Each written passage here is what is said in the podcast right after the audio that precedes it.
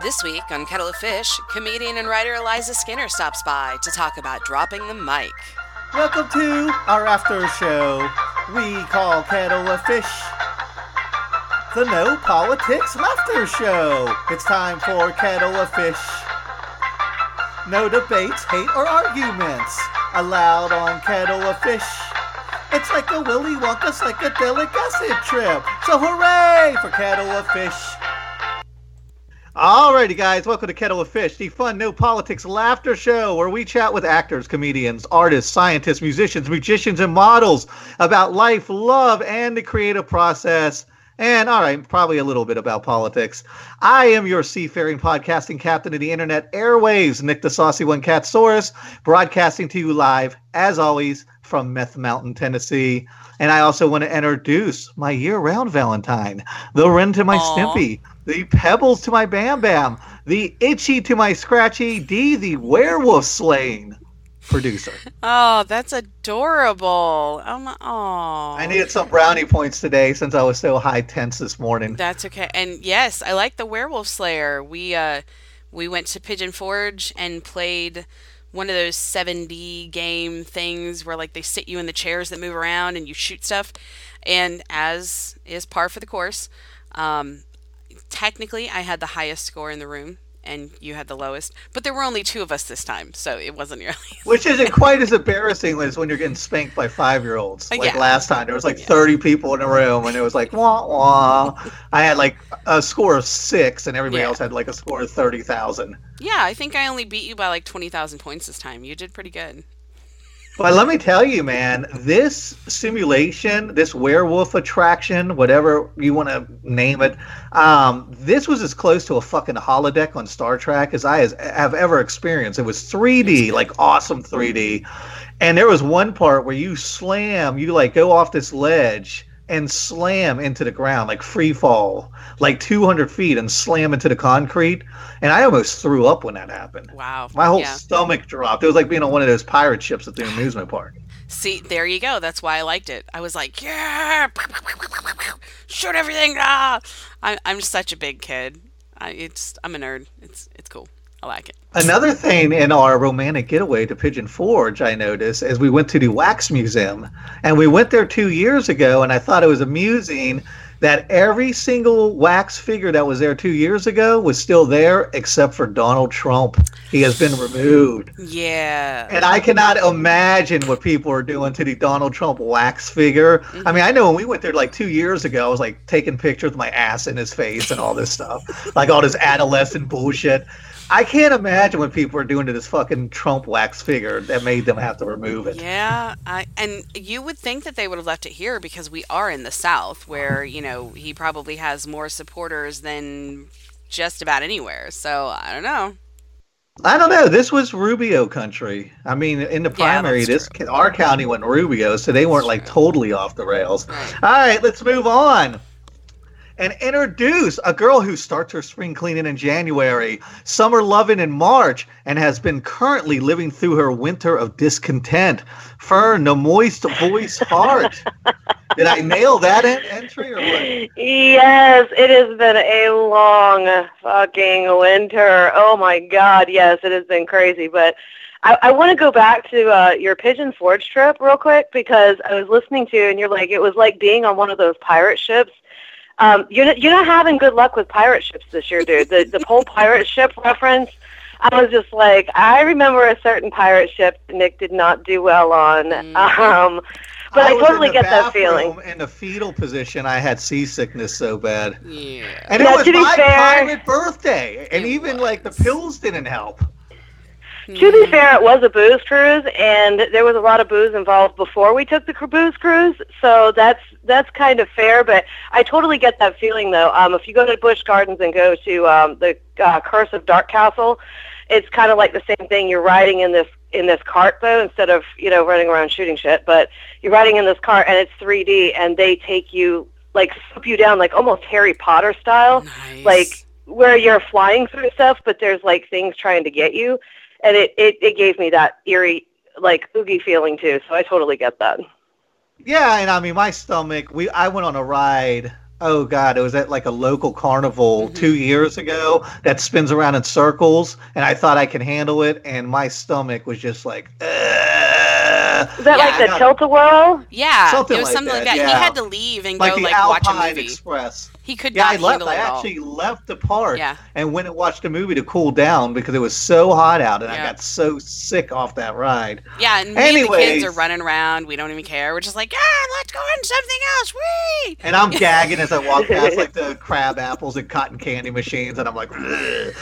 anyway, I'm going to try to keep it light and fluffy today. Um, I made a mistake today and actually got on Facebook before the show. Boom, boom. And I am just infuriated with all the stuff that's going on this past week. It's going to be hard to keep it light and fluffy.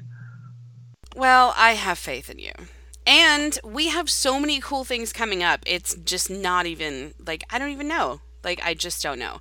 Um coming next, we're having a very special uh, Wednesday funny thing about politics with actor James Morrison who's been on like 500 million different things. I can't even James is very, very outspoken politically, and with what Fern went through last night, and with as revved up as I Uh. am, I have a feeling, dude, we are going to be getting quite the barrage of hate mail after Wednesday. Yeah, we're show. going to go long. It's okay.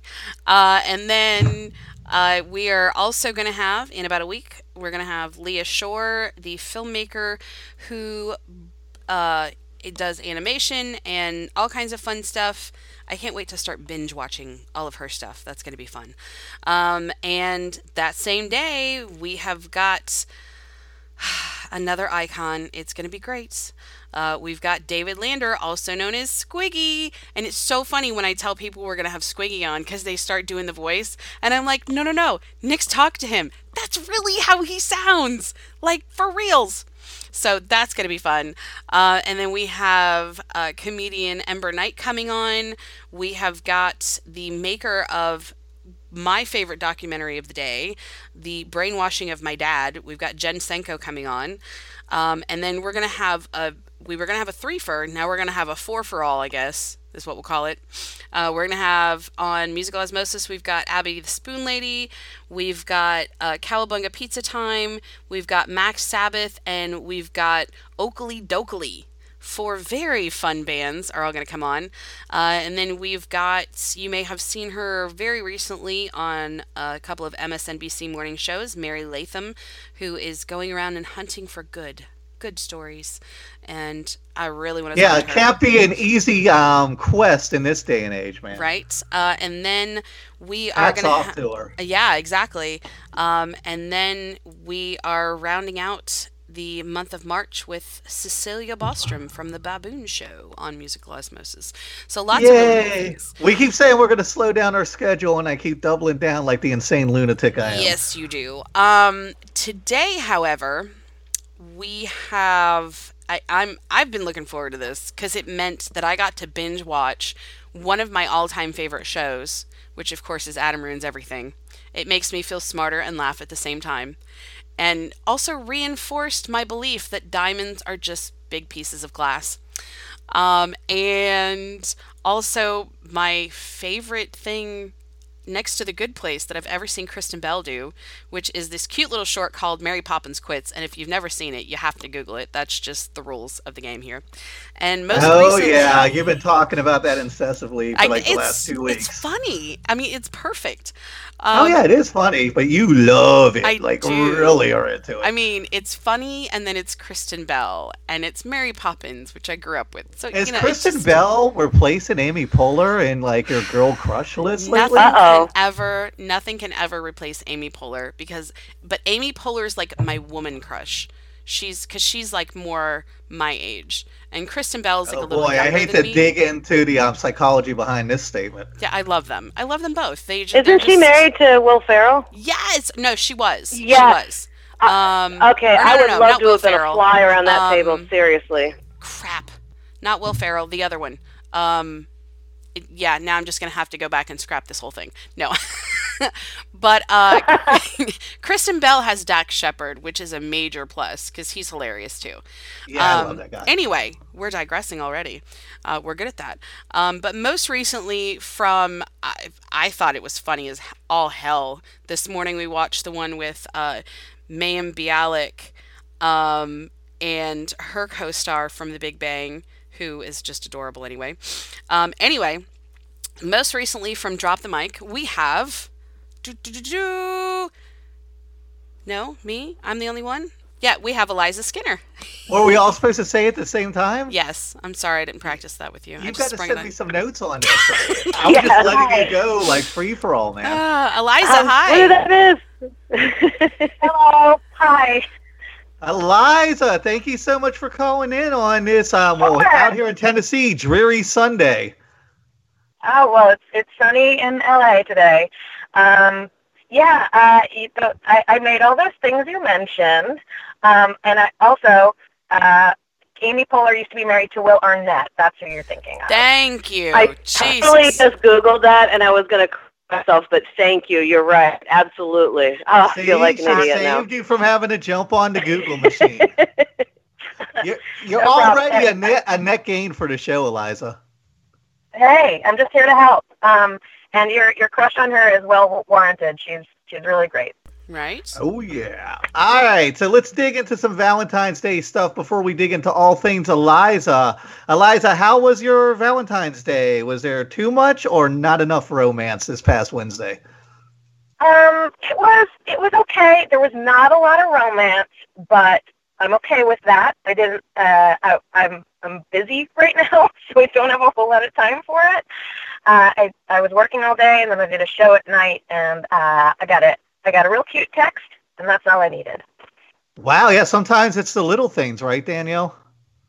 Yes, yes, it is. Like being able to take selfies in front of wax figures. Click.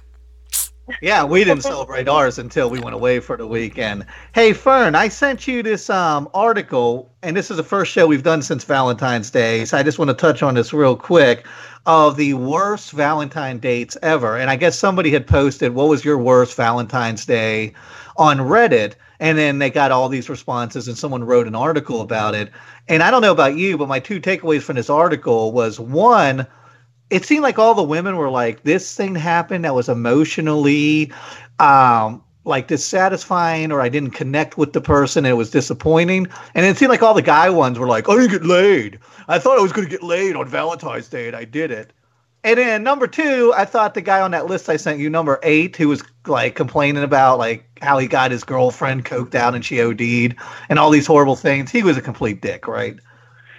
Oh yeah, absolutely. You know, I mean, the, the the women were all just like, I want, you know, a little romance, just you know, tell me you love me, show me you love me. It's like other than like birthdays and anniversaries, like this is the only other day that we normally get that we kind of just say, okay, just something nice, something small. It doesn't have to be big. Maybe cook me dinner. Maybe I don't know, pick up a toilet brush, clean the toilet, something. You know, like to me, that's romantic. If you're gonna go in and clean the bathroom, then you love me because like that's like the dirtiest job ever. But the dudes were just like, you're right. I didn't get laid, or that one dude was like, uh, he went through his years. Like he went through every single year, and it was like broke up with this chick, uh, you know, cheated on this chick, and I, I was just And the most recent one was went out with a virgin and didn't get laid and walked out on a date. Why do my Valentine days always suck? And I'm thinking, what's the like? What is the common fucking denominator in this equation, dude? Maybe you need to do a little bit of self reflection there, pal. Ah, look. I mean, you're preaching to the choir with that. I mean, I've been in an experience where you know there is no, absolutely no uh, self-awareness and no accountability for behavior. I mean, my Valentine's Day, I got a shitty text from my ex at 20 to 5 in the morning, and then another one at 6 o'clock in the morning on Valentine's Day, and I'm like, what is your damage? Like on Valentine's Day, you're going to send me shitty texts about how horrible of a person I am, and you have no accountability for your behavior, like none. Like, thanks, pal. This kind of reinforces why um, things aren't working out. Like, how dumb do you have to be? But yeah, that dude was ridiculous. I found out she was a virgin, so I left because he wasn't going to get laid. That's that's that's that's pretty tasteless. I agree. I mean- Eliza, what was the worst Valentine's Yeah. Day you ever had? Hit us with. Do you have a horrible story you want to share, or have you been, you know, pretty Uh, lucky V Day wise? Before I before I do, I would love to chime in just on that general topic. I think that Yeah, a lot of the problem between between men and women and at all, uh, let alone in romantic relationships, are that men are kind of taught by a lot of parts of the media and the world to view women as like sex things or pe- or things that dispense sex. And so if that's not what we're doing, it's like we're broken. Um, instead of like fully formed human beings, where that's an aspect of us. Um, and I think that ends up sexually frustrating not just men, but a lot of women too. I bet a lot of those women who were like, it wasn't romantic enough, were like, like if they had continued, could have been like, and I really wish it would have been, so that I could have gotten laid and felt romantic about it also. Do you know what I mean? It's just like a whole, it's it's bad communication all around. Anyway, Well, we'll it's about that. boxes, though, right? Because I am not the greatest looking guy in the world, but I have been. I do pretty well, and I'm not saying this in kind of like an arrogant, bite into a Slim Jim Macho Man way, but I've always done pretty well dating women, meeting women, and dating them. And people are like, "How do you do so well dating women? What's your lines?" And I was like, "Dude, I don't have lines. I just talk to people like they're fucking people, all people. I just talk to people, and then we connect on a cerebral level, and then they're interested in me and they want to know more. So we go out and see what happens. Isn't that how life's supposed to work? It's it's seeing women as fully formed people. Yeah. um, and that it's not just that they're not just for that one thing. Um, and yeah, there's no one less sexy than a dude that you can tell is just only sees you as a as a sex machine. Um, but my worst Valentine, I I don't. I mean, I had a pretty bad Valentine a few years ago where this guy had built it up and was like, "Yeah, we're spending Valentine's Day together," and then made absolutely no planning. And I was like, Well, give me a little bit almost- context. Is this somebody you had been dating for a while? Was this a new yeah, relationship? I had been no, I had been dating him for like da, da, da, I think like four months. So that's like Wow. that should be the sweet spot, right? If you're Oh, if you're yeah. gonna keep dating, that's the best. That should be like where it's just hitting. Um, and yeah, he just he, uh, he was a bumbler. He was one of those guys who was like, "Oh, was I supposed to know that? Oopsie, I'm just dumb." And it's like, dude, you're almost thirty. You're too old to to be dumb. The- There are there are basics like you got to make a reservation on Valentine's Day. Otherwise, you're just going to be driving around all night, and everybody's going to get frustrated. Which is what happened. Or he was like, "I'm definitely taking you out," and then we couldn't get anywhere. And I was like, ah, "It's okay. We can just like, I don't know, like go order some food or go someplace. Like, let's just go to a diner or whatever." And he's like, "No, no, we're, we're going to do this." And I was like, "Ah, it, it, you're making a show that you uh, were thinking that you were thinking about me, but you didn't really actually think about me." His grasp in terms of, extended like, far beyond his reach. reach. Yeah. Um, Also, and if so you're it ended up being like 30, an emotional. If you're Yeah. almost 30 and women are describing you as a bungler, once again, might be time for some self, um, you know, reflection, pal. Well, that's the whole thing. There are dudes well into their like 60s and 70s who are like, "Oh, did I? I just didn't know." And like, you knew. It's it's a move that guys pull where they pretend they just didn't know any better instead of going like, "Yeah, I messed up. I messed up. I'm sorry." Which is Whoa, are you asking somebody to take accountability in America? Down boy. How did that get into your head, Eliza? it, it ends the conversation so much quicker so you can move on to fixing things. I, I, I don't understand why it's so difficult for people. Fern, Fern, Fern, how Yes. many fucking times have I sat in your garage at the table and we stayed up till four in the morning talking about accountability? Oh God, dude! I you know something that never happens is Nick's brain never gets fried by political conversation. Never happens. But that morning, we stayed up so late talking about politics, and he got up the next day, and I started in again, and he's like, "Nope, I can't. I got to take a break. You just can't talk about politics right now." I mean, we fried each other's brains so bad, but yeah, accountability I is. just wanted to eat some fruity pebbles, man. You, br- you Yeah, I person to burn me out on politics. Yeah. Well, the thing is, though, is accountability is not necessarily a right or wrong thing. It sometimes it's an evolution, right? So sometimes you see a topic and you're like, "This is how I feel on it," and then you become more educated and you get more facts instead of going on your feelings. And you say, "Oh, you know what? I'm seeing this from other perspectives." And I can see where maybe I was being a little obtuse. There's a lot more information out there. I've shifted my position on this. Now, that doesn't mean you were necessarily wrong. It just means you've become enlightened. Now, there are certain things that are right and wrong. You know, basic humanity right now is being eroded at an exponential rate and has been for quite some time. And basic humanity and treating other people as human beings, as you were just talking about, not just men, women, or relationships, just everybody, you know, this has become a political issue and not a right or wrong issue. I'm very strong, and there's a right and there's a wrong. But as far as platform goes and ideology, there's always room for expanding your mind and understanding someone else's perspective. It doesn't necessarily mean your position will change, but if you do your research and look at your facts, then you can become enlightened and you necessarily aren't But wrong. people would rather Evolve. be anything but say they evolved on an issue. And I'll go back to the same story I probably told on the show a dozen times. My half brother posted stuff for a while saying, I'm against gay marriage. I'm against gay marriage. Marriage is a man and a woman. And then a couple years later, he went into this libertarian kick and was like, the government has no um, business getting involved in marriage. Who cares if a man and woman want to get married? And I sent him privately, not to embarrass him. I said, hey, here's a screenshot from when you said you were totally against gay marriage. Why did you evolve on this? And he's like, I didn't. You're taking my words out of context. I said, you said literally, I am against gay marriage. No, no, no. I just, I just didn't want to be forced to marry a man like at gunpoint by the government. Why would he rather think uh, that he's a dumbass who would think something that's stupid than just go, dude, I evolved on the issue? I think that America right now, and maybe the world, uh, is addicted to telling people that they're wrong. They're addicted to that to the dopamine rush Good that point. you get from that. When you're like, haha, I caught you being wrong.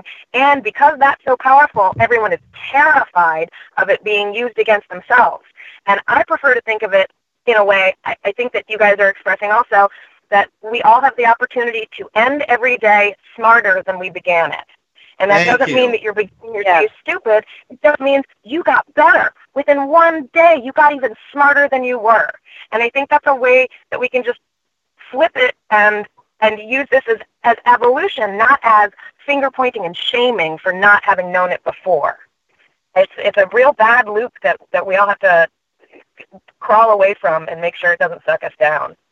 Well, and it's interesting because we're sitting here and we're kind of diving into the political, and I know your background, and I've watched your comedy, and I've kind of dove into your Twitter and your Facebook. Your Twitter you use a lot Oh, more. okay. You're, you're stalking me.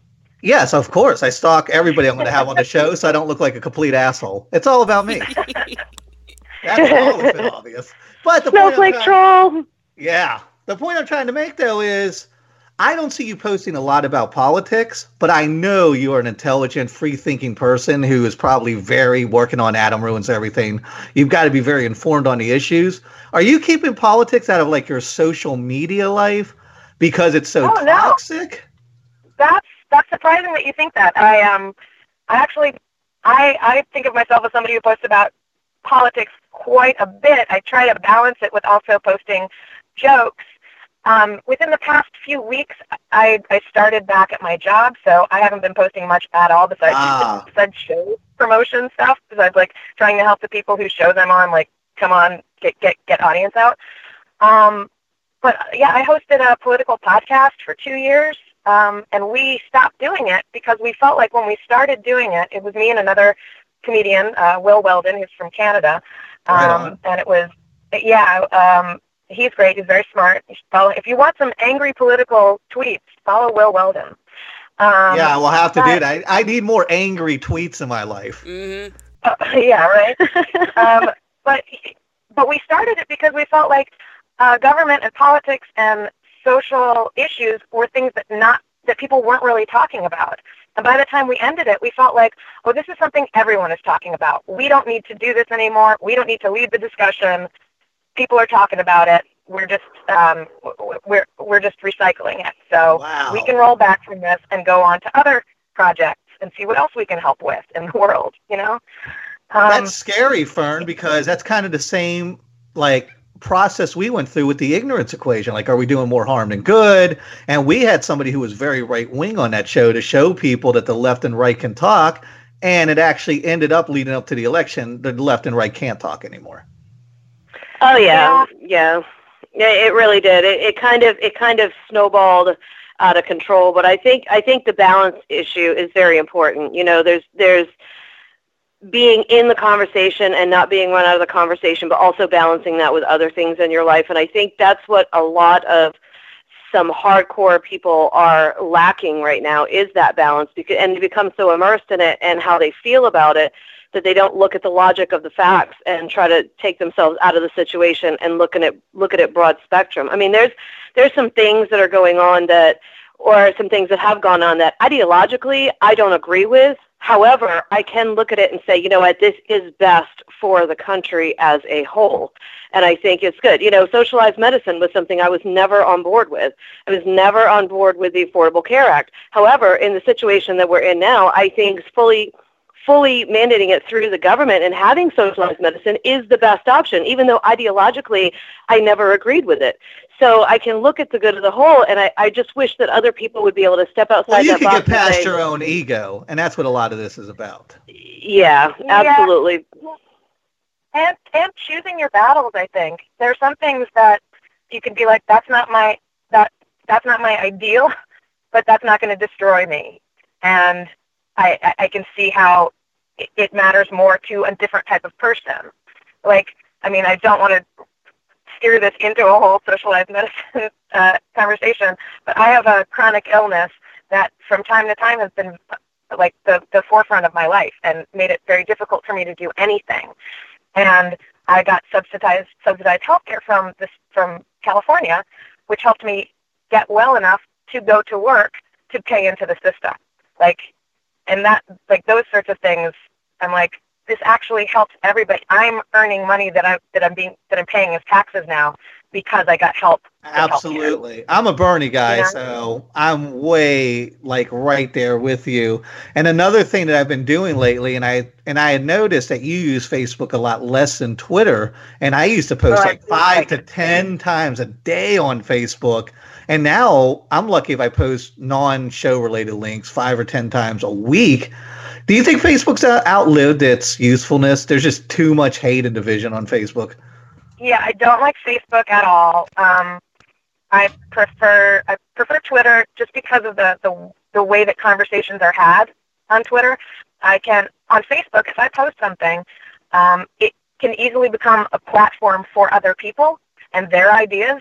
And I didn't work to promote someone else's ideas, especially if they're ideas that I very deeply disagree with, or especially if they're there solely to hurt me or someone else who's commenting. Um, and there's just less of a sense of humor I find on Facebook. Yeah, that's people true. take very literally. Whereas on Twitter, I think people are expecting to see jokes, and so they can just entertain the idea that what I posted might have been a joke, not just not not my deep heartfelt feelings. And kind of looping back to what you said about me not um, posting much political stuff, I feel like on a lot of issues, what I can do with my platform is promote other people's voices. Like I'm, I am a cis, straight, white woman. Right. Um, I, and that is my experience, and that's what I can speak to with authority. I can care about other things too, but when I want to uh, talk about other issues, I prefer to promote and retweet other people's uh, statements about it and give that a wider platform because they have more of an experience with it. Does that make sense? See, well, I see it the opposite way. When some guy gets on here and starts their macho bullshit, or they start attacking, this was the the the, the mind boggling. Women are just putting Me Too on their page, and guys are like, "I'm tired of everybody like oh, everyone's saying I'm a rapist or something." And I think when a white dude, a middle aged white man like me, comes on and goes, "Oh my god, dude, you're so fucking weak." Like that resonates more than anybody else saying it to him. So I actually think Yeah. when somebody in that same group that's- calls them out, that it's actually more powerful. Oh yeah, absolutely. That that's that's not quite what I was saying. I do agree with that. I think that um, one of my a few years ago, I worked on a show called Totally Biased. Um, Right, right. yeah, and one of the bits I kept pitching on that show, and they never went for, and I really I think it was a good one. Is called Check Your People, and it would be each of us. We had such a diverse cast um, of correspondents, having each of us specifically talk to our group and be like, hey, like for me, I'm I'm from Virginia. I'm a Southerner, and at the time there was there was the beginnings of this um, Confederate flag rebirth, where people were putting huge. They put a huge Confederate flag in Virginia on the highway, just to be like, look at it. And I felt like I was the one who should address that and say, hey guys, come on. It, it doesn't. You're saying that it means one thing and it means something else to most of the rest of the country. You're making me look bad. Come on, let's not let's not do this. Have have your biscuits. Have your pride in that. Don't have pride in this. This is not where it lies. Um, and have each group do that so so so it doesn't feel like an attack coming from outside, and it's got empathy to it. Where it's like I understand what you're what you're caring about, but you're not expressing it in a way that's helpful. And I feel like that's what you're when that's what you can do to other men like you. You can be like, look, I get it, but this isn't right. I agree, and I've been trying hard to move in that direction. Okay, speaking of moving in direction, I want to talk about your work because me, Dee, and Fern love a lot of the stuff you work on. Um, you had mentioned totally biased. That's something that you wrote on. Of course, drop the mic. We'll talk about here in a minute. I'm looking through your IMDb. You have so many great writing credits. What do you find most creatively fulfilling and most creatively challenging? Is it stand up? Is it acting? Is it writing? Because you do so much across the entertainment spectrum. Um, I, I do, and I really enjoy doing a lot of different stuff. When I've tried to nail myself down to just one field, it, I get antsy, and I, I feel like my work isn't as um, isn't as good, and it isn't as dimensional. So for me, I kind of have to do all of it. Um, I, I would say that the writing is probably the most challenging, just because you got to chip away at that. You, you have to sit down and write it one letter at a time. You have to be the one to do it. You can't get other people to do it. You can't fill time on the page with the audience laughing, like on stand, in stand-up. You can't just show up, like when you're acting. Um, so the writing is the most challenging, uh, which probably means that it's it's. It, I mean, it's not the most fulfilling. It is very fulfilling. I stand-up is probably the the most fulfilling because I'm writing, I'm acting, I'm engaging with people and communicating with them in real time, um, and it feels like we're having an experience together. So I, I stand up's my favorite. And you know, as I learned, I listened to your podcast, Cool Playlists, and you guys. I listened to the most recent episode. You guys were talking about a lot of punk bands that I grew up into. I used to play in a punk band called Even Steven in your area, and um, Cool. Yeah, and I just I didn't know one. Fern is in Norfolk and Virginia Beach right now, and I grew up in the DC area and then lived in New- Norfolk for several years. How much did that punk background, because you do have a punk background, how much of that like kind of prepared you for comedy? Because you have a very unique voice in comedy, and after listening to your cool playlist podcast, it kind of seems like it's from your po- your punk rock roots. I mean, it's definitely that's definitely part of it. I, I also, even before I was into punk rock, um, my parents are very artistic, and so I I grew up. Before I knew about punk, I thought that I wanted to be a performance artist when I grew up for a while. Like that's a weird kid. Um, so I always had some weird influences, but I do I think what punk did more than anything was uh, give me a very DIY mindset where Oh I- yeah, I have a hard time. One of my challenges is taking my project to a bigger level because my instinct is just do it myself. My instinct is find a stage, throw it together, get people to do it. We can do this within a that's couple a weeks. That's a great instinct, by the way.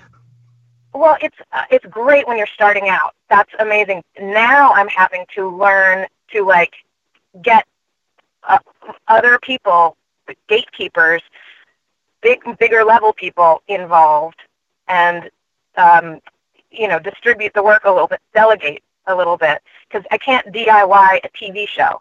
I can't DIY uh, a special or a movie. That stuff you have. To, I mean, I can, I, but it won't be on the scale that I want it to be. So it's taken me, it's gotten me here, which was great. And now I'm having to make adjustments to it, which I think Jonna and I talked about a little bit in terms of mindset, at least on that episode. Um, that it's it's it's hard shedding some of that um, and feeling like, oh, I'm, it's not lesser if I'm doing it on a on a larger and more commercial scale. Yeah, but I feel like having that punk rebellious DIY attitude allows you to go into a situation wanting to maintain more control over your creative vision or product.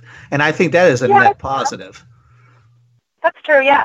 Oh, I definitely think it's a net positive. It's just that that's one aspect of it that I've noticed recently that I'm like, oh, okay, this isn't this doesn't need to drive the ship anymore. It's good that it's here, but that mindset doesn't need to be what's what's in control. Um, but yeah, aesthetically and and in terms of um, me being able to be in charge of things, yeah, I, I definitely think that's that's still valuable. Fern, do you think we're too DIY? Because we launched our network two summers ago. Are we being too DIY? Are we fighting the system too much? I mean, I think what we did was we decided we weren't happy where we were, and we Which was on Blog Talk, which Yeah. was pulling a lot of strings of ours when we were trying to get. Yeah. and you know this this you know this this uh genius moment of hey let's let's do this ourselves i mean we were all on board and um danielle has just i can't i can't say enough good things about danielle i mean she's my sister from another is mister anyway savant When it comes to putting She all this stuff together. has just Oh, I know it was frustrating and she wanted to climb the fucking walls, but she has done an amazing job with everything. Um, it's ridiculous. So I think the DIY attitude is actually how it's all about grinding it out and doing what you love because you love it and the rest will come. And you know, I think that that's what we've done and I'm really I'm really proud of what we've accomplished. I'm really proud of our, ourselves for, you know, getting this together and moving forward with it because it just wasn't working out where we were. It was okay, but it wasn't good. It wasn't great. And, you know, it wasn't satisfying enough. We want it to be perfect, and everybody wants to be perfect, right? But, you know, striving to be better is there's always ways to better yourself. There's always ways to better yourself in personal relationships, in business, in creativity, and being introspective and learning how to love yourself for what you're capable of and understand your faults and work on those and move forward. I think is a good thing, and I think that you know I love the DIY thing. So I don't think I don't think it's too much DIY. I think anyone who's doing DIY is you know going to move forward and be happier and more fulfilled in life. That warms my heart. Absolutely. All right. I we only got a few minutes left. We cannot move on without talking about Dee's favorite thing we said in the intro she hasn't stopped talking about for the last two weeks. Mary Poppins quits. Dee, you are in love with this video, right? And you are in love with Kristen Bell, as previously stated. I, it's just like a mashup of all my favorite things. I mean, like really, I loved Mary Poppins as a kid. That's probably like one of the movies that I sang along with the most. And just to make it very like look at this problem and look at how you need to fix it and hey, it's funny too. And of course, you know, supercalifragilisticexpialidocious bullshit is just kind of the best thing in the world. So, yeah. Yeah. Do you, when you go into the writing process, do you inhibit yourself at all, or do you say, "Hey, I'm just going to go where this material takes me. I don't care how far into left field. I don't care if it's not seen as politically correct," or do you kind of have controls on yourself where you're like, "Eh, I can't really go there." Uh, well, I mean, it very much depends on what the project is. Different projects have different um, have different perimeters. Be it who you're working with, what kind of budget you have, what kind That's of true. um, what kind of uh, uh, resources you have, your your personal goal with it. So um, yeah, I always have uh, sort of that, that like a like like a map and directions as to where I'm going with each piece. Um, with this one, the initial idea for it uh, came from my co-writer uh, um, Jake Fogelnest, who is um, I can't remember what he's writing on right now, but he was the showrunner on Corporate on Comedy Central uh, right Nice. Nice. now. And yeah, he wanted to write a. He was like, w- w- so for the way things worked at Funny or Die was, um, we would know that we had uh, certain celebrities that wanted to do things or had some time available and had worked with us before. And at that point, I I did a lot of political videos for them, and a lot of them were. Um, uh, uh, they, we were working with the White House, with the Obama White House, where they had issues that they were like, we would love it if you guys wanted to address any of these. And so we would sort of put things together and be like, does this person want to talk about this? Does this person want to talk about that? Um, and how can we do it? And we knew we had Kristen Bell. Um, we wanted to talk about uh, the wage gap. I, I personally wanted to talk about uh, raising the minimum wage. Uh, uh, that was very important. And um, she oh, I guess the, yeah, the wage gap is more the the um, Christina Hendricks one. But anyway, um, and Jake was like, "What if we did a Mary Poppins thing?" I think he was like on a Mary Poppins kick. I don't know how Mary Poppins came into it, but um, he was like, "We should do some sort of Mary Poppins thing. She she can do it." He was like, "Can you write it?" And I was like, "Yeah, I can. I, I can write that parody." Um, so I churned that out pretty quick, and uh, yeah, she just nailed it. We had an amazing director for it too. Rachel Goldenberg directed it, and it looks so great because of her. Like we, when I watched it, I was like, I, how did you find the actual children? Like what? How how is it so perfect? Right. and she is she is in the I think still in the very late stages of finishing up um, her movie, which is uh, the the remake of Valley Girl as a musical. Oh Um, man, I used to love that Yeah. movie when I was a kid. Wasn't Yeah, gonna Cage in it? Yes, he was. Yeah. Oh, the, original, great. But yeah, her. ver- Yeah. I've seen a, a couple cuts of hers, and her version's going to be really great also. So it was a, it was a great team. Um, I, I I'm I'm thrilled with how they executed what I wrote, and um, I'm thrilled to have written for Kristen Bell. I think she's great, and I got retweeted by Obama on that one, so that was pretty neat. Nice. Um, Man, to walk in your Yeah. shoes, that is fucking crazy. So when you're doing these projects, do you find because obviously this project hit the exact mark you had in your head for it, do you find that the projects are usually hitting the mark where you want them to go? Or is it kind of like, eh, that fell short, or that wasn't how I had it pictured in my head when I originally set out to do this? Oh, well, it depends. Luckily, all of I would, unless I'm forgetting something, uh, all, all the political things I've done have hit the mark that I wanted to hit, and so that's great. Most of those also have been smaller teams. Um, you have less people fiddling with it with a smaller team. Um, so the stuff that I did at Funny or Die That, um, the Christina Hendricks Modern Office video, um, even uh, we did Comcast a Comcast video. The first thing I wrote for them. No celebrities in it at all, and I I, I liked how that t- turned out. But when you start working with bigger groups, with networks, um, with uh, with you know projects that have like four different production companies attached to them, and then celebrities who are who are getting involved with you through their publicist, not just through them, and the publicist wants to fiddle with it, then it's it's ends up being more of a group effort sometimes than my than something that I would be like, oh, that's my work. It's like I'm part of the team that that. Um, That's when my inner punk starts screaming, DIY, DIY. Well, that's the th- and that's what I'm saying. That it, that is the the little trade-off and agreement that you have to realize that you're making. And if you don't want to make it, you don't have to. Like, don't do that. But it, it like I I can't drive myself crazy over every single word if I'm trying to get to a point where I get to say more words in general. You know? That's a good point. That's I'm a trying to be good heard. point. Yeah.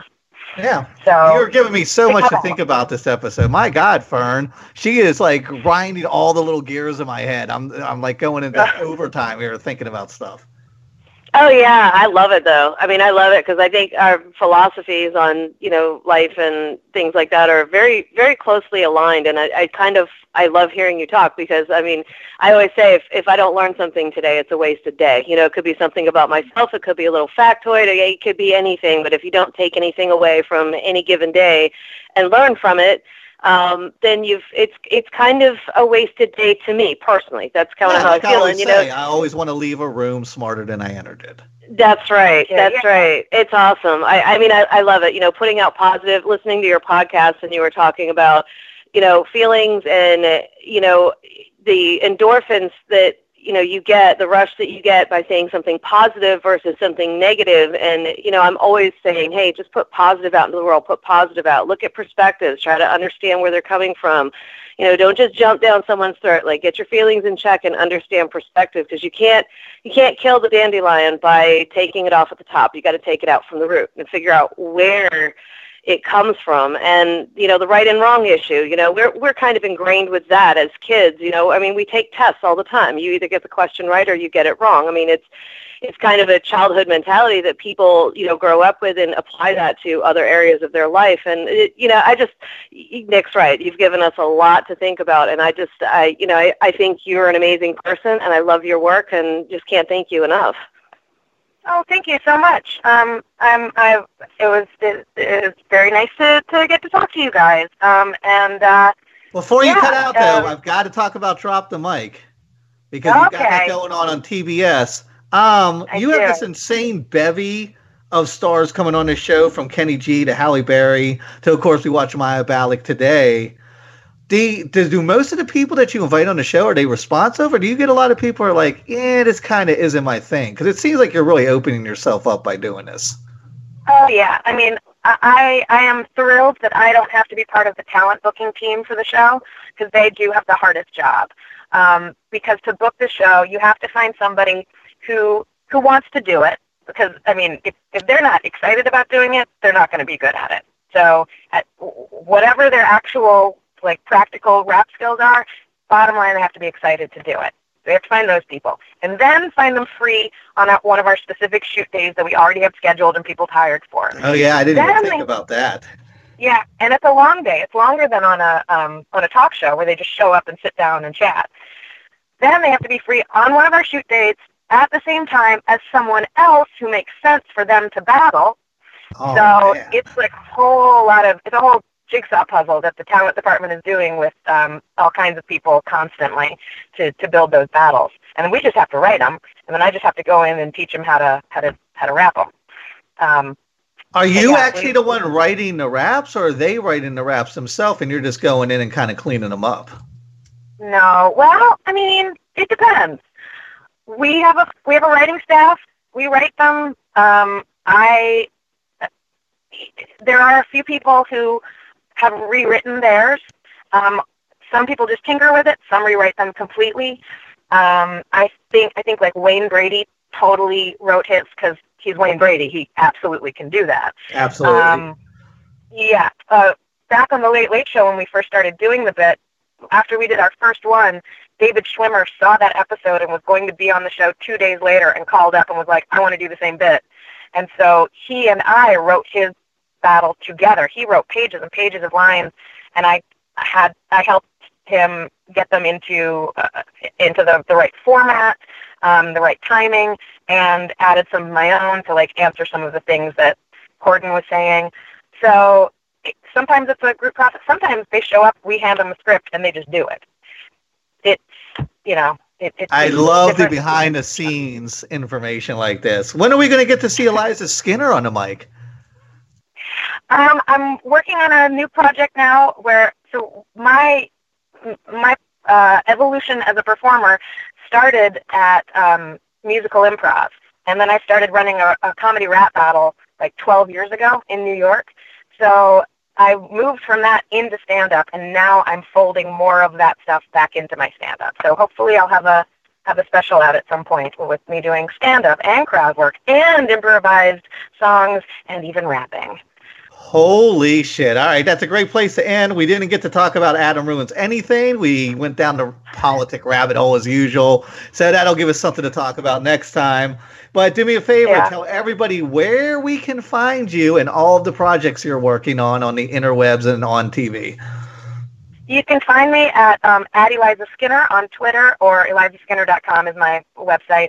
Um, you can listen to my podcast, which is Cool Playlist. You can search it wherever you listen to podcasts, um, and you can follow it on Twitter at, at Cool Playlist Pod. Um, and those are the main things that I, I'm caring about right now. Me Is and the podcast my, uh, coming out weekly? twice a week right now. Holy So it comes shit. out on Tuesdays and Fridays. Um, so we just put out an, an episode last Friday with Sasheer Zamata, from SNL, and we're talking. That was about, amazing, um, by the way. That was amazing. Thank you.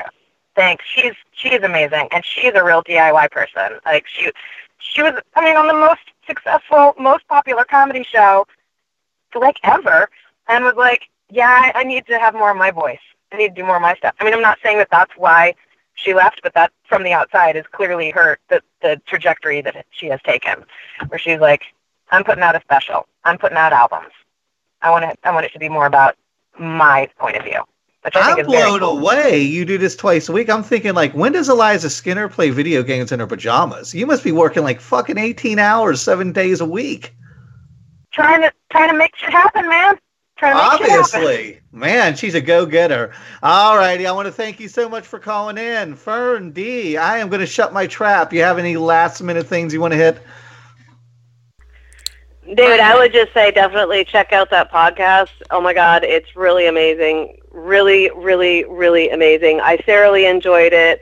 Um, you know, it's just, I was cutting up. I mean, I listen to a lot of podcasts, and sometimes it's podcasts that I have to listen to, and sometimes it's podcasts that I come across. But this is very entertaining. I was laughing the whole time, and it's cool playlist. Absolutely, I'm just, it bears mentioning again because it's awesome.